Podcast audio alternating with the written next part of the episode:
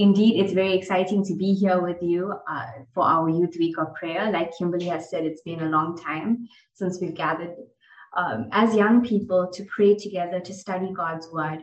And the theme for our Youth Week of Prayer is God's message for today.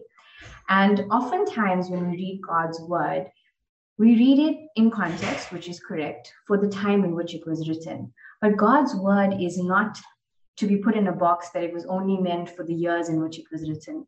God's word speaks to us when we're five years old, when we're 10 years old, when we're 15, and when we're 50, because God never changes and the power of his word never changes.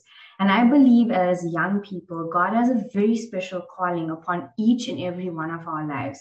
And in order to fulfill that calling, we need a strong foundation, a foundation that can only be built on the Word of God. So before we go into the topic for tonight, which is the real Star Wars, which you would have seen in the invite, I'd like to invite you to just take a moment as we build a foundation for the real Star Wars. Now, the Word of God. How many of you believe in the Word of God? I know I can't see you because this is online, but each and every one of us should be putting our hands up and saying, Yes, I believe in the word of God.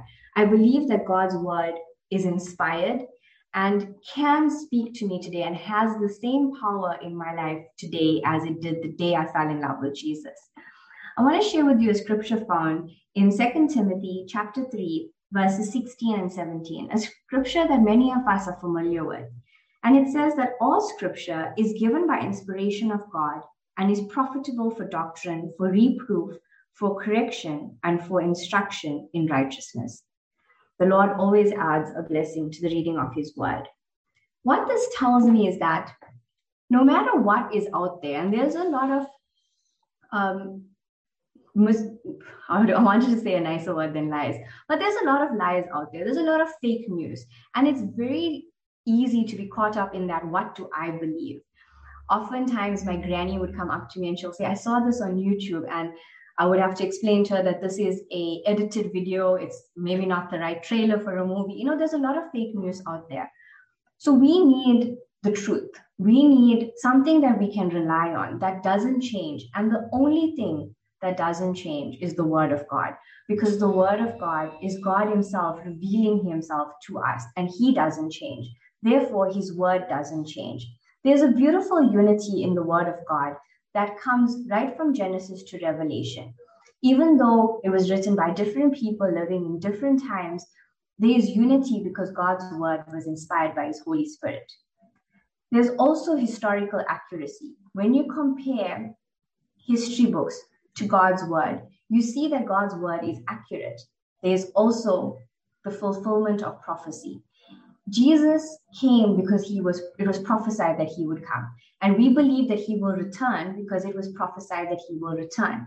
God is a God of his promises, and we see this in the fulfillment of prophecy. So, as young people, when we read God's word, it's very easy to fall into that trap of taking the easy way out, reading the Gospels and the book of Proverbs and the book of Psalms.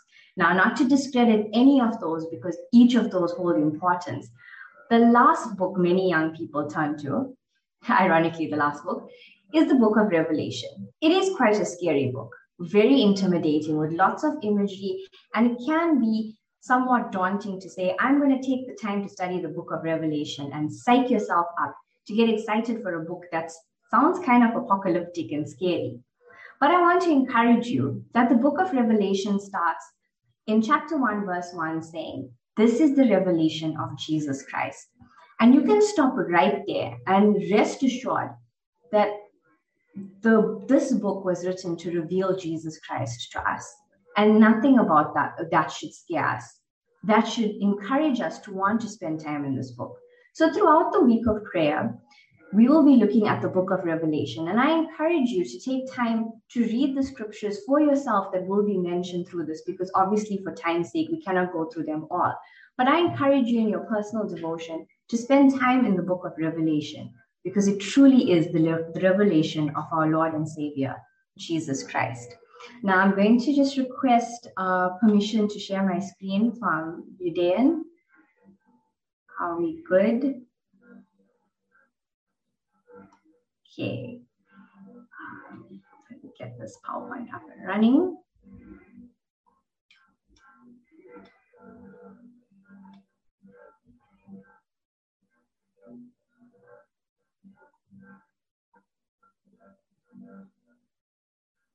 Okay, can everyone see my screen? You Can just give me a thumbs up if you can.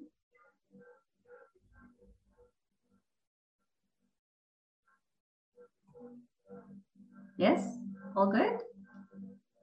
Sorry, I can't see any thumbs up. Okay, yes, there we go. Okay. So today we're going to be looking at the real Star Wars. And the Star Wars movie has quite a cult following in society today. There are many fans. In fact, if you ever had to make the mistake of confusing Star Wars and Star Trek with a Star Wars fan, you'd be in a lot of trouble. Now, the background behind me is meant to relate to this topic today the real Star Wars. So, in the 70s, there was an introduction to this movie that changed cinema for many years to come. And it went like this A long time ago, in a galaxy far, far away, and with those very words, George Lucas, the director of the Star Wars series, basically created an empire where old people and young people just really got into this movie. Everything from mugs to pajamas to bedding. It was it was huge and it remains huge up until this day. What is so great about this? So I'm going to give you a rundown of the basis of this movie. So there's it in this galaxy far, far away there's a long and bloody confrontation that takes place between the Jedi, who advocate law and order in the galaxy, and they're led by a character called Luke Skywalker. And they're versing the Sith, basically a group of beings that come from the dark side, and they're led by someone called Darth Vader. He was actually a bright young knight who changed his career as a guardian of justice and truth to establish his cruel galactic empire. And basically, his plan was to destroy everything good in the universe. But he was all his plans came to naught because the Jedi's, led by Luke Skywalker, defeated him, and then peace returns to the galaxy, and all is well, and good triumphs over evil, and all those good things. Now, millions of people across the world and across generations have been fascinated by the story of Star Wars. Now, what if I told you that years before George Lucas was even born, let alone had the idea of Star Wars, that a true Star Wars, a real galactic war took place? And John, the beloved disciple, the writer of the book of Revelation, had written about this in Revelation chapter 12. This real Star Wars, better known as the Great, Con- the Great Controversy or the Conflict of Ages, takes place in Revelation chapter 12, verses 7 and 8. And it's on the screen, so you can read it with me.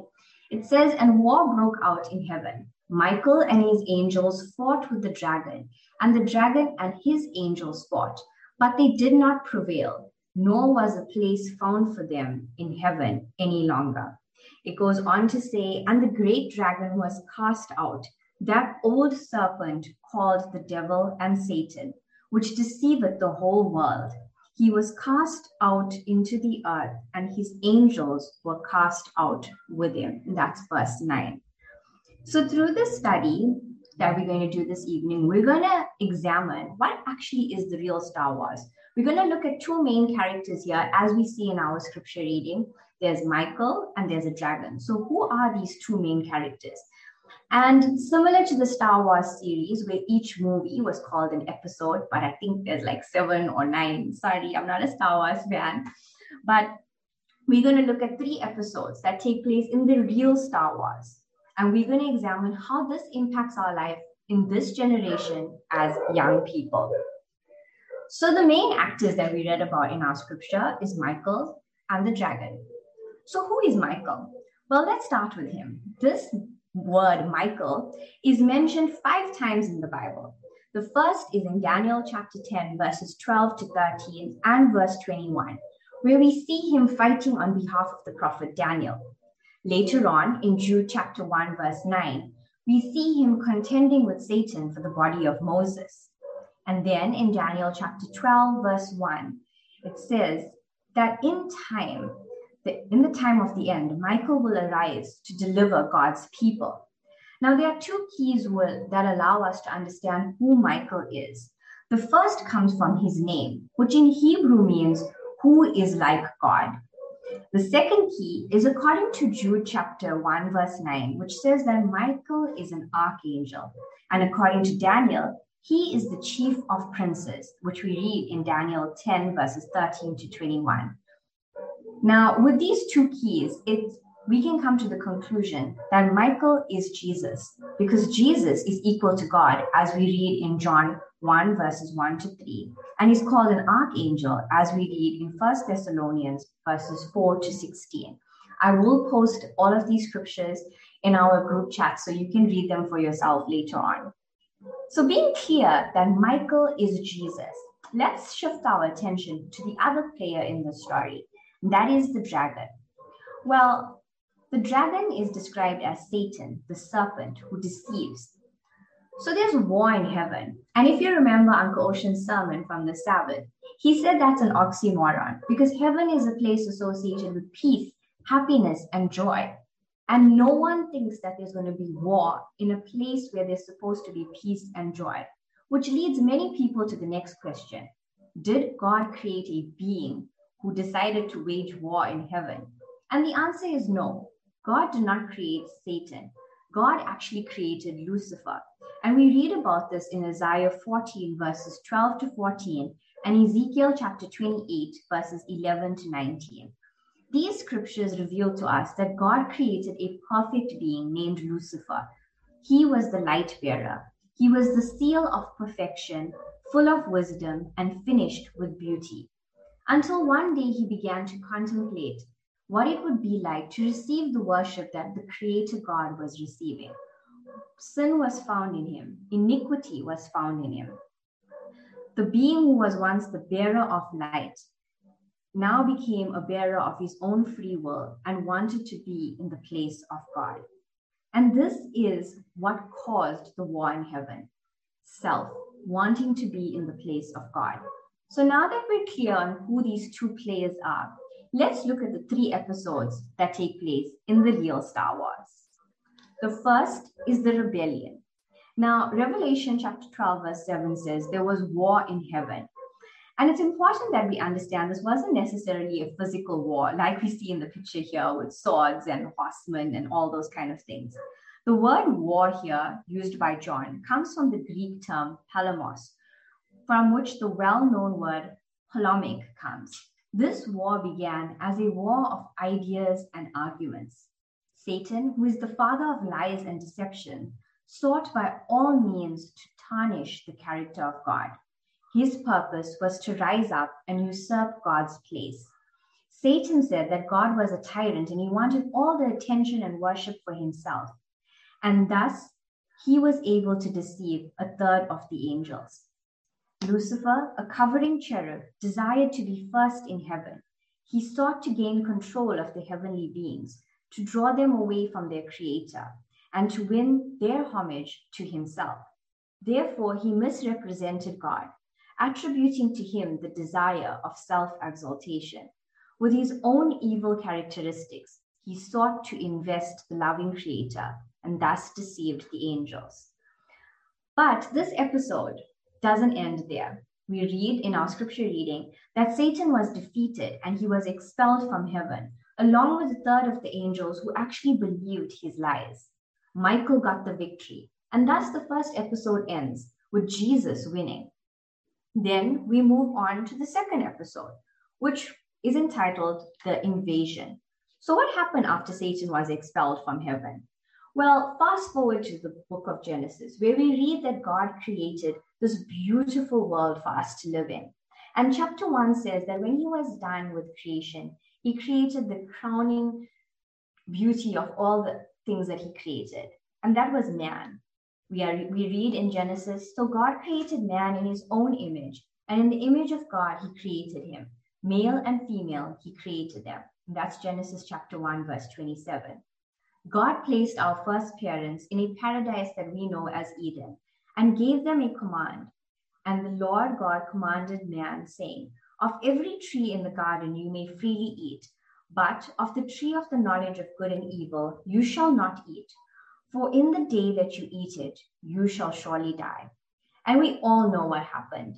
The serpent was more cunning than any beast of the field that the Lord God had made. And he said to the woman, Has God indeed said, You shall not eat of every tree of the garden?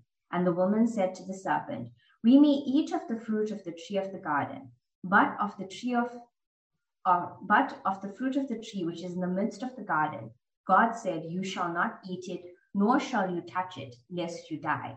And the serpent said to the woman, You will surely not die. For God knows in the day that you eat of it, your eyes will be open, and you will be like God, knowing good and evil. And that's Genesis chapter 3, verses 1 to 5. And we know what happened. Eve partook of the fruit, and so did Adam. And sadly, our first parents disobeyed the Lord. And as a result, all of mankind became slaves to sin.